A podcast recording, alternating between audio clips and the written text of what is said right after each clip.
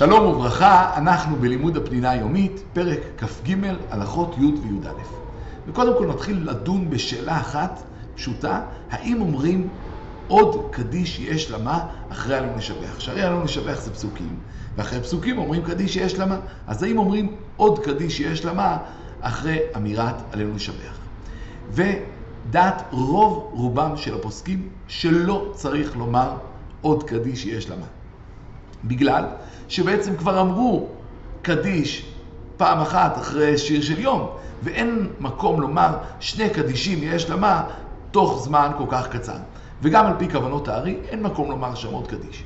אמנם יש מניינים שבהם האבלים נוהגים לומר בסוף התפילה פעמיים קדיש יש למה. גם אחרי שיר של יום, גם אחרי היום לשבח. ובעצם הדין הזה תלוי בשאלה, האם מותר להרבות בקדישים? כי יש שאמרו שכמו שיש ברכה שאינה צריכה, גם יש קדיש שלא צריך. ויש שאמרו שקדיש זה כבוד שמיים, אפשר להגיד עוד פעם ועוד פעם. ובזה בעצם השאלה תלויה.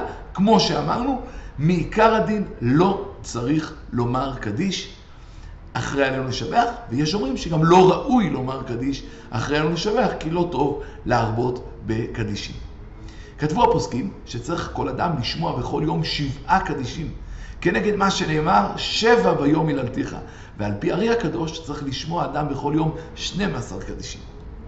וכעת, קצת נגיד כמה דינים והלכות שקשורות לקדיש. אז דין ראשון, מפני החשיבות של הקדיש, השוו את דיניו לדיני תפילת עמידה. ולכן אמרו, א', אדם שאומר את, עומד אומר את הקדיש צריך לעמוד, לעמוד ברגליים צמודות, כמו שנוהגים לעשות בתפילת שמונה עשרה. וכמו שאסור לעבור בתוך דלת אמות של המתפלל, ככה אסור לעבור בתוך דלת האמות של מי שאומר קדיש. וכמו שכבר למדנו, האיסור הזה הוא רק בעיקר הקדיש. כלומר, בחצי קדיש, שזה עיקר הקדיש, כי כל השאר זה כבר תוספות אה, פחות אה, משמעותיות וחשובות. יש אומרים שכיוון שהקדיש נחשב לדבר שבקדושה, גם הציבור צריך לעמוד בזמן אמירת עיקר הקדיש, או לפחות עד שיענו יהיה שמי רבה. והוא הדין שצריך לעמוד בזמן אמירת ברכו, כי לשיטתם כל פעם שאומרים דבר שבקדושה צריך לעמוד. אבל יש אומרים שאין חובה לעמוד בדברים שבקדושה. אלא אם אדם עמד, שישאר עומד, אם ישב, שישאר יושב. וכך כתב גם הארי, וכך נוהגים רוב הספרדים. לפני שיגיע החזן לחלק האחרון של הקדיש, לעושה שלום, ינהג כפי שנוהג בסוף תפילת שמונה עשרה. כלומר, יכרע, ילך שלושה צעדים אחורה, ואז יכרע לצד שמאל ויגיד עושה שלום במרומיו, יכרע לצד ימין ויגיד הוא יעשה שלום עלינו, יכרע לפניו ויגיד ועל כל ישראל ויברו אמן.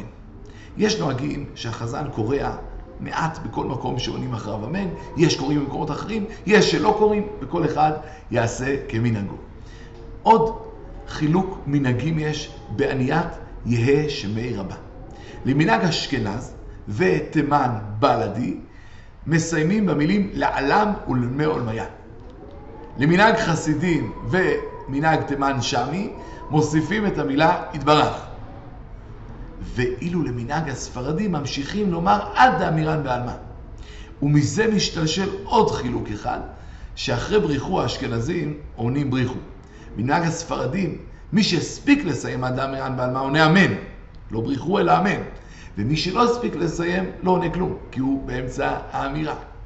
שהיענה אמן יהא שמי רבה, יפסיק בין אמן ליהא שמי רבה. כי האמן זה על מה שאמר לפני זה. ויהא שמי רבה זה שבח בפני עצמו. ולכן עם אלה יעשה הפסקה קצרה של שנייה. אמן, יהא שמי רבה. כלומר, יעשה איזושהי עצירה כדי שיהיה ברור שהאמן זה על מה שלפני, ויהא שמי רבה זה שבח שעומד בפני עצמו. ונסיים בשאלה קטנה. האם צריך להגיד קדיש אחרי עלינו לשבח, או שאסור להגיד? מותר להגיד, צריך להגיד, אסור להגיד, מה הדין של אמירת קדיש אחרי עלינו לשבח. שלום, שלום.